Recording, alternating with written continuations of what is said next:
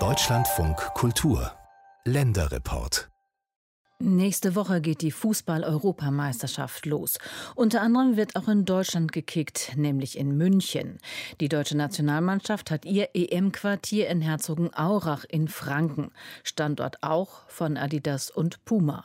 Welche Rolle spielen Sport, Erfolg und Ruhm in der Kleinstadt in Franken? Damit und mit weiteren Themen zur EM beschäftigen wir uns heute. Nächste Woche startet die Fußball-EM zum ersten Mal in elf verschiedenen Ländern. Die deutsche Nationalmannschaft spielt am Anfang dreimal in München und hat ihr EM-Quartier während des Turniers in Herzogenaurach in Franken in einem begrünten Bungalowdorf auf dem Adidas Firmengelände. Trainiert wird auf dem Adi Dassler Sportplatz. Nicht nur Adidas ist mit den Jahren größer geworden, sondern auch der Konkurrent Puma. Zwei Brüder, zwei Unternehmen, die sich von Herzogenaurach aus zu Global Playern entwickelt haben. Was machen Ruhm und Erfolg mit dieser 25.000 Einwohnerstadt in Franken? Unser Autor Matthias von Lieben hat sich kurz vorm EM-Start in Herzogenaurach umgehört. Ich heiße Sie herzlich willkommen hier in Herzogenaurach. Herzogenaurach, unsere kleine Stadt in Mittelfranken. Dieter Hagen ist einer der städtischen Gästeführer in Herzogenaurach und steht auf dem zentralen Marktplatz. Es ist seine erste Führung seit mehr als einem halben Jahr. Durch Corona stand auch hier vieles still. Und jetzt plätschert der Georgsbrunnen, als sei nichts gewesen. Die drei anliegenden Cafés sind geöffnet. Der EM-Ansturm kann kommen. Dieter Hagen ist gerüstet, schon lange. Wir haben seit einigen Jahren hier eine Zusatzausbildung machen dürfen, machen müssen, weil einfach die Nachfrage äh, nach Gästeführungen durch die Firmen hier immer größer wurde. Mit den Firmen meint Hagen die zwei Sportartikelhersteller Adidas und Puma, die rund drei Kilometer entfernt vom Marktplatz auf dem Gelände eines ehemaligen US-Luftwaffenstützpunkts ihre Unternehmenszentralen haben, im heutigen Gemeindeteil Herzo Base. Dort oben, im Stadtnorden, wird die Fußballnationalmannschaft während der Europameisterschaft auf dem Adidas Firmengelände wohnen. In einem Bungalowdorf, abgeschottet hinter hohen Zäunen, grünen Planen und dichten Büschen. Wir wissen also heute noch nicht, wie viele Leute sich äh, nach Herzogenaurach oder wie viele Leute nach Herzogenaurach kommen, um der Nationalmannschaft nahe zu sein. Kommen Busse oder kommen also nur private Fans, die einfach in der Nähe ihrer, ihrer Idole sein wollen. Wir wissen aber heute nicht, was kommt, wollen aber äh, uns eben vorbereiten und wir haben für die Wochenenden mehrere offene Führungen geplant. Viel mehr bleibt der Stadt auch nicht übrig.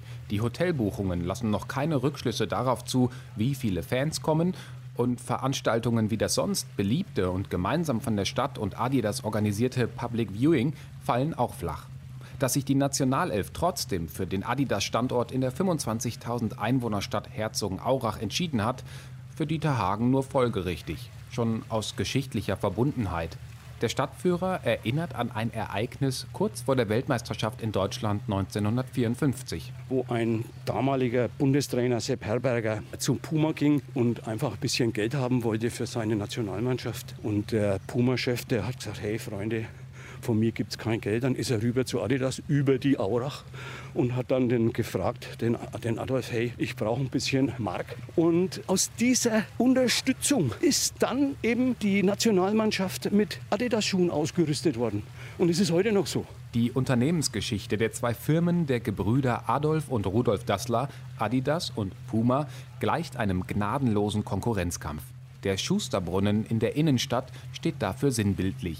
Er zeigt einen klassischen Schuster beim Verrichten seiner Arbeit und dahinter zwei Kinderpaare beim Tauziehen. Wenn man die Kinder anschaut, die also hier jetzt mit aller Kraft an diesem Tau ziehen, haben die einen Kinder Adidas-Schuhe an ihren Füßen und die anderen Kinder Puma-Schuhe. Und somit wird also ganz deutlich ausgedrückt, dass also hier wirklich in Herzogenaurach viele Jahre viele Leute nicht miteinander geredet haben und ein großes Problem in Herzogenaurach herrschte.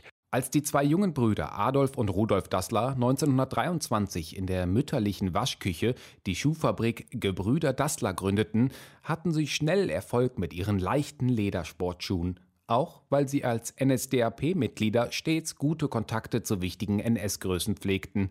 Doch Nach Kriegsende entbrannte ein unlösbarer Streit zwischen den Brüdern. Die Konsequenz? Tüftler Adolf gründete 1948 Adidas, Verkaufstalent Rudolf Puma. Seitdem, sagt Historikerin Irene Lederer, Leiterin des Stadtmuseums in Herzogenaurach, trennte das kleine Flüsschen Aurach die zwei Firmenstandorte. Und dann wurde der Belegschaft eben auch die Wahl gelassen. Sie mussten sich entscheiden, zu welchem der beiden Brüder sie wechseln wollten. Und dadurch entstand diese klassische Zweiteilung von Herzogenaurach von Familien, die eben zu Puma tendierten und die anderen, die eben eher zu Adidas.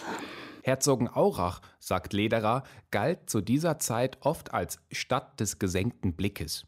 Denn der erste Blick der Menschen, so sagt man, ging immer auf das Schuhwerk des Gegenübers. Also welche Fraktion gehört der Gegenüber an? Trägt er Adidas oder Puma-Schuhe? Und diese Trennung zog sich durch den ganzen Ort, auch durch die Vereine. Es gab zwei Fußballvereine. Der eine wurde eben von Puma gesponsert, der zweite durch Adidas. Und solche Lokalderbys waren natürlich, da ging es hoch her.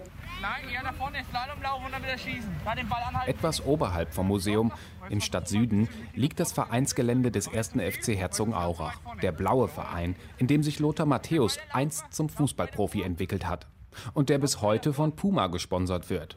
Der ASV Herzogenaurach der rote Verein liegt nur knapp 30 Sekunden oder eine steile Treppe weiter unten. Traditioneller Sponsor ist hier Adidas. An die Lokalderbys erinnert sich Matthäus Freund Klaus Bauer noch ganz genau. Er gehört zum blauen Lager. Schwarze Pumajacke und grauer Schnauzbart. Und er ist zweiter Vorstand des ersten FC Herzogenaurach.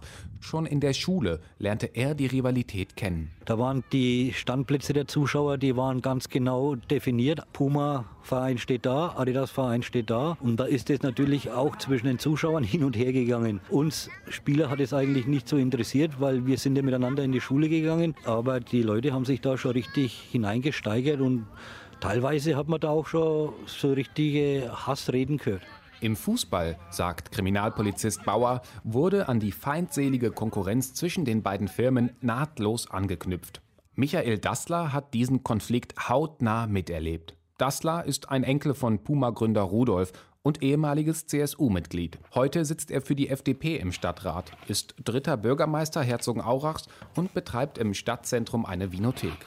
Er sitzt auf einem Barhocker und erinnert sich. Bei uns zu Hause wurde auch der Name Adidas nicht in den Mund genommen zum Beispiel. Das war bei uns immer NG, für nie gehört. Und äh, ich kannte auch niemanden aus dem anderen Familienzweig. Die kannten mich auch nicht. Ich kannte von denen keinen. Und das war schon, ich will jetzt nicht sagen Hass, aber ähm, mehr als eine gesunde Rivalität war das schon. Wie auch Klaus Bauer beteuert Dastler, dass die alte Feindschaft heute so gut wie keine Rolle mehr spiele. Auch weil seine Eltern und die anderen Dassler-Erben ihre Anteile an beiden Unternehmen Anfang der 90er Jahre verkauft haben. Doch Dassler weiß auch, die Gegnerschaft der Dassler-Brüder ist einer der Hauptgründe dafür, dass die Unternehmen heute zu den weltweit führenden Sportartikelherstellern gehören und dafür, dass es Herzogenaurach so gut geht. Eigentlich ja, Probleme haben wir eigentlich, wenn wir ehrlich sind, haben wir keine Probleme. Die ganze Region ist eine Insel der Glückseligen. Was nicht zuletzt an den drei größten Unternehmen der Stadt liegt. Adidas und Puma eben und Automobilzulieferer Scheffler, der an seiner Firmenzentrale mitten in der Stadt rund 8000 Mitarbeitende beschäftigt und damit noch vor Adidas mit ca. 5000 und Puma mit 1000 der größte Arbeitgeber der Stadt ist. Die Einnahmen, die die Stadt über die Gewerbesteuer der drei großen Unternehmen einnimmt, sorgte stets für einen üppig gefüllten Haushalt. Wir sind schuldenfrei, wir haben 60 Millionen Euro auf der hohen Kante. Also selbstverständlich profitieren wir von, von den dreien. 2009 geriet der Wohlstand kurzzeitig in Gefahr, als alle drei Unternehmen kriselten. Doch sie erholten sich und blieben Herzogenaurach treu. Nicht zuletzt, weil der Gewerbesteuerhebesatz seit Jahrzehnten bei vergleichsweise sehr niedrigen 320 Prozent liegt. Und auch wenn die Einnahmen der Stadt pandemiebedingt eingebrochen sind, bietet sie ihren Bürgern eine funktionierende Infrastruktur. Jegliche Schultypen sind genauso vor Ort wie ausreichend Kinderbetreuungsplätze und Sportvereine. Die Innenstadt ist restauriert, es gibt ein Freizeitbad und einen Stadtbus mit sechs Linien.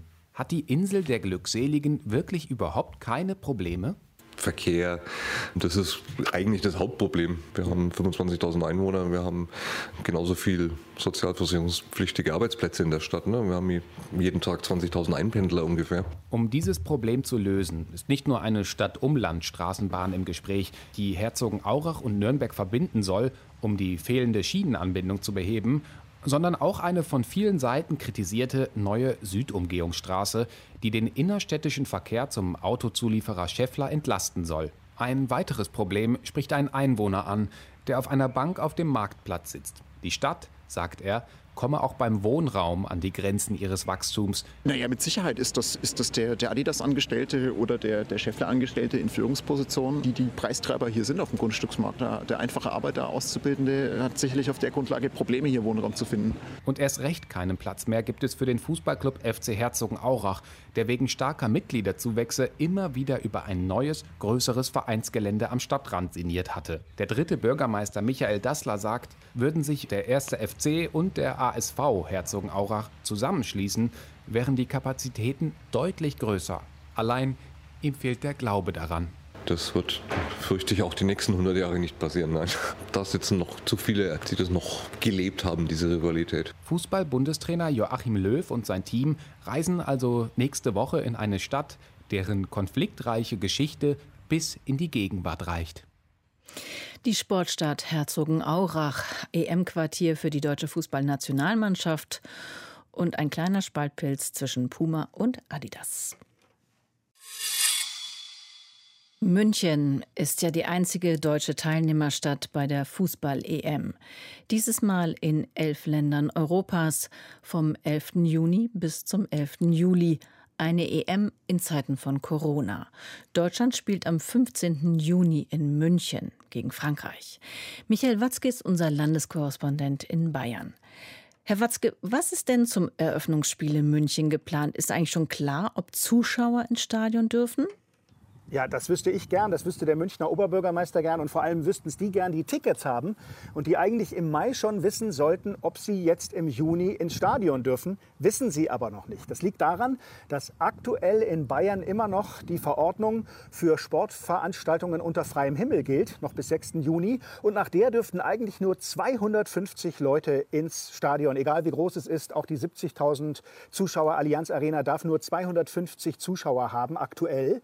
Aber man geht davon aus, dass am Freitag bei der nächsten Kabinettssitzung diese Verordnung verändert wird, weil die Inzidenzzahlen in Bayern und speziell in München sehr, sehr niedrig sind, jetzt schon unter 30. Das heißt, wahrscheinlich werden Zuschauer zugelassen. Wie viele allerdings, das weiß keiner. Und was dann genau geplant ist vor Ort im Stadion beim ersten Spiel der Nationalmannschaft, das weiß auch noch keiner. Also bleibt es weiter spannend, zumindest übers Wochenende. Erst danach werden wir dann mehr wissen. Richtig. Am Freitag wird wohl die Entscheidung fallen. Der bayerische Wirtschaftsminister Hubert Aiwanger hat schon Druck gemacht. Er hat gesagt, 250 Zuschauer bei der aktuellen Inzidenzlage, das sei nicht vertretbar, nicht vorstellbar. Das müssten mehr werden. Die FIFA bzw. die UEFA, die ja die Europameisterschaft veranstaltet, die möchte 14.500 Zuschauer. Aber so viel werden es wahrscheinlich auch nicht werden. München hat ja eh Glück gehabt, dass sie Austragungsort geworden sind, denn man muss ja eigentlich auch Zuschauer reinlassen können, sonst wird ja nichts da draus. Deswegen sind ja zwei Städte wieder äh, aus dem ganzen Verbund wieder rausgefallen.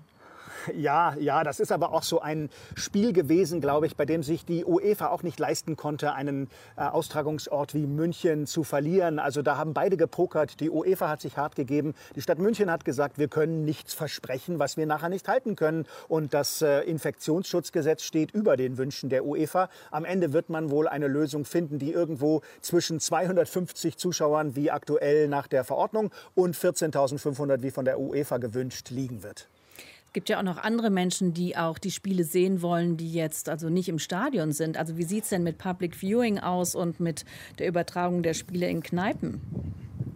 Ja, das wird spannend. Also Public Viewing oder große Maßnahmen, bei denen es wirklich nur um das Fußballschauen geht, die wird es nicht geben. Aber in Bayern haben die Biergärten geöffnet und auch die Kneipen dürfen in der Außengastronomie durchaus Fußballspiele zeigen. Und sie wollen und werden wohl auch bei gutem Wetter die Fußballspiele der deutschen Nationalmannschaft, vielleicht auch andere, übertragen. Allerdings gelten auch dort die Infektionsschutzmaßnahmen und Verordnungen. Das heißt, es muss Abstand herrschen Die Menschen dürfen ihre Tische nur mit Maske verlassen. Nur am Tisch dürfen sie die abnehmen. Also die Stimmung wird auch in einem großen Biergarten mit Live-Übertragung nicht so sein, wie wir es von vergangenen Europa- und Weltmeisterschaften kennen.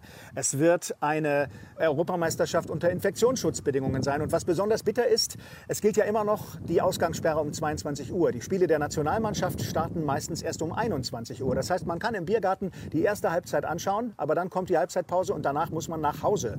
Und das äh, ist derzeit geltende Rechtslage. Es gibt zwar viele Wirte, die hoffen, dass sich das bis zum 15. Juni, bis zum Spiel noch ändert, aber aktuell sieht es wirklich so aus. Erste Halbzeit bei einem späten Spiel im Biergarten und den Rest dann zu Hause. Das kann natürlich bitter werden. Wie stellt sich denn die Münchner Polizei auf die EM ein, wenn jetzt zum Beispiel sich Fans irgendwo spontan versammeln oder vor der Kneipe rumhängen? Ich habe mit einem Sprecher der Polizei in Oberbayern gesprochen und dort hieß es, natürlich gelten die Infektionsschutzverordnungen weiterhin und die, die gelten, muss man auch durchsetzen. Man wird das mit Augenmaß machen. Man wird sicherlich nicht äh, Fußballfans vergrätzen wollen, die nur ganz leicht gegen und vielleicht sogar unabsichtlich gegen Verordnungen verstoßen. Wenn es aber große Fanansammlungen gibt, und das gab es ja in den vergangenen Tagen bei verschiedenen Fußballveranstaltungen, etwa bei den Relegationsspielen oder auch beim äh, Champions League-Finale, da gab es richtig große Fangruppen, die, die sich an die Infektionsschutzverordnungen gar gar nicht mehr gehalten haben. Da ist die Polizei eingeschritten und da wird die Polizei auch in München einschreiten. Das wird nicht erlaubt sein, egal ob Deutschland verliert, gewinnt oder wie die Spiele laufen.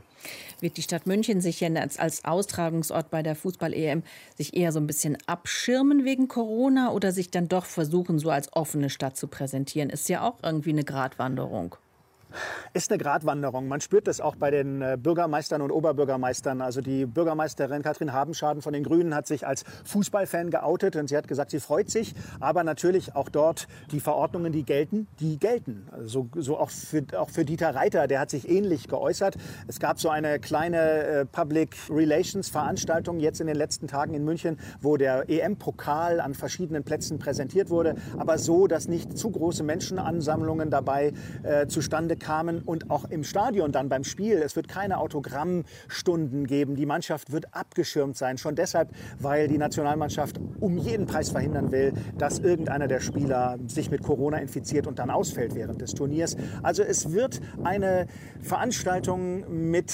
unterkühlter Temperatur werden. Ich habe auch so persönlich den Eindruck, wenn ich mit Freunden und Bekannten spreche, noch hat niemand so richtig das EM-Fieber gepackt. In den Läden gibt es zwar schon Fan-Devotionalien in Schwarz-Rot-Gold, aber die sind bisher noch Ladenhüter geblieben, hat mir eine Drogerieverkäuferin vor einer Stunde gesagt, als ich da mal nachgefragt habe.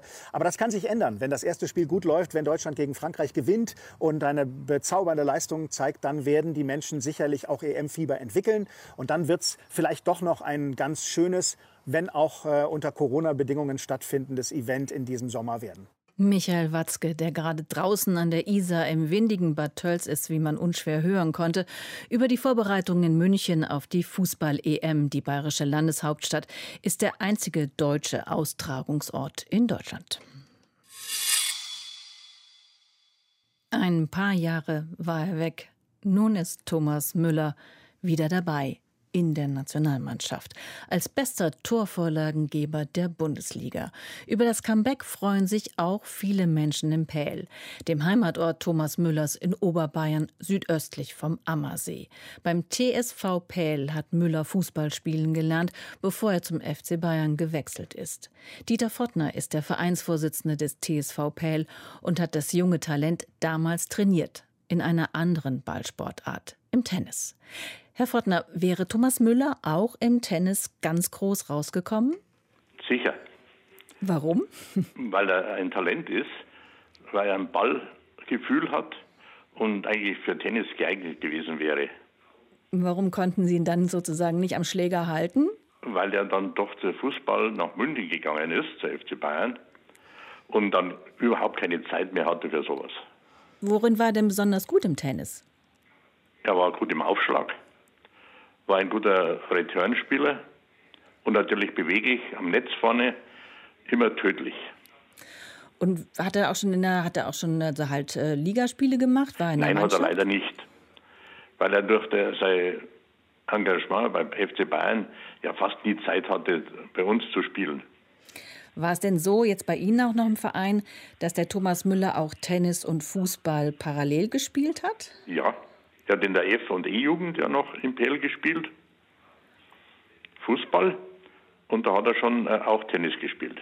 Und dann hat er sich aber sehr zu Ihrem Leidwesen wahrscheinlich dann zum Fußball, für den Fußball entschieden. Ja, er, er, musste, er ging ja in Weilheim aufs Gymnasium und musste täglich von seiner Mutter nach München zum Training gefahren werden.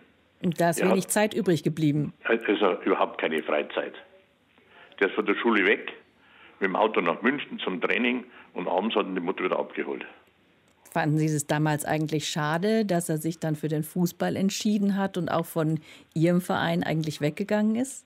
Nein, eigentlich nicht, weil da kann man nichts in die Wege legen, wenn einer so talentiert ist und äh, Fußball die Chance hat, Profi zu werden. Kann man doch nicht äh, wegen unserem billigen Tennisspiel das, äh, äh, blockieren. Wie war denn der Thomas Müller damals so als junger Sportler? Ein sehr aufgeschlossener junger Mann, sehr talentiert, auch im Gespräch. Er war immer ein Wortführer bei allem, auch beim Tennis und beim Fußball natürlich auch. Er war natürlich auch beliebt bei der Jugend, weil er immer gesagt hat, was er gedacht hat. Das hat er ja beibehalten, oder? Ja, das hat er beibehalten. Und das äh, trägt er heute noch mit sich mit. Und ist er auch, wenn er noch mal, kommt er öfter zum Kartenspielen nach PL, ins El- Elternhaus seiner Großeltern, am Bauernhof ist es, kommt immer noch zum äh, Kartenspielen. Gab es denn damals auch schon was, dass Sie gedacht haben, aus dem wird mal richtig was, also das wird ein Top-Spieler? Ja, doch, das war bei uns schon, er war in der Jugend schon so stark und hat er bei FC Bayern schon, hat man ja gesehen, wir haben ja öfters einmal zugeschaut, dass er unheimlich talentiert ist und ein außergewöhnlicher Spieler ist. Sie haben ja damals jetzt, Sie haben eben schon gesagt, er kommt ja heute auch noch hin und wieder nach Pale, ist ja auch sein Heimatort. Ja. Aber ist das auch jemand, ich meine, der ist ja heute weltweit bekannt und so, dass er trotzdem irgendwie so am Boden geblieben ist, bodenständig? Ja, ja. Es ist ein Mann aus, aus dem Ort, der immer zu dem Ort noch gehört und es auch nicht verleugnet. Und er das, steht dazu und ist auch beliebt. Wenn der zum Kartenspielen kommt, da kommen 15 Leute zusammen zum Spielen. Er mit seinem Manager, da gibt es überhaupt kein Problem. spielen Sie Schafkopfen oder Doppelkopf? Schafkopf. Thomas Müller ist ja im Jahr 2000 dann zum FC Bayern gewechselt, Richtig. ist aber, habe ich ja schon gesagt, immer Mitglied beim TSV Pell geblieben. Und im vergangenen Jahr haben Sie ihn ja im Verein für 25 Jahre Mitgliedschaft geehrt. Wie war das eigentlich? Wir haben eine kleine Feier gemacht. Äh, sonst macht man das immer bei der Hauptversammlung. Aber da haben wir separat einen Termin anberaumt, weil er das äh, gar nicht sonst bewerkstelligen konnte. Dann haben wir eine kleine interne Feier gemacht, wo ihm die Medaille überreicht haben und haben ein paar Fotos gemacht und haben ein bisschen geplauscht, aber sonst, dann musste er sofort wieder weg. Jetzt fängt ja nächste Woche dann die Europameisterschaft im Fußball an. München Ja. ist ja auch ein Austragungsort. Ja. Äh, wie laufen denn da bei Ihnen so die Vorbereitungen für die EM? Können Sie denn eventuell auch schon im Verein schauen? Ja, sicher. Bei uns wird wieder eine große Leinwand aufgestellt im Vereinsheim und dann wird gemeinsam die Spiele angeschaut. Also ich sehe schon, Sie sind schon voll drauf eingestellt. Ja, sehen wir. Und was wünschen Sie sich für Thomas Müller bei, für die Fußball-WM? Dass er unsere Nationalmannschaft wieder neu belebt, wieder einen neuen Schwung einbringt und dass die untereinander wieder mehr sprechen und mehr miteinander spielen. Das hoffen wir auch. Herr Das Vottner, ist, das ist aber sein Talent. ja, das gehört dazu. Neben Das dem Spiel, ne? Ja, klar, Dass er ein Kommunikator ist. das ist er, hundertprozentig. Und das war er schon von klein auf. Ja, Dieter Vottner, Vereinsvorsitzender des TSV Pähl in Oberbayern. Dort hat Thomas Müller angefangen zu kicken und Tennis zu spielen, bevor er sich dann ausschließlich auf Fußball konzentriert hat.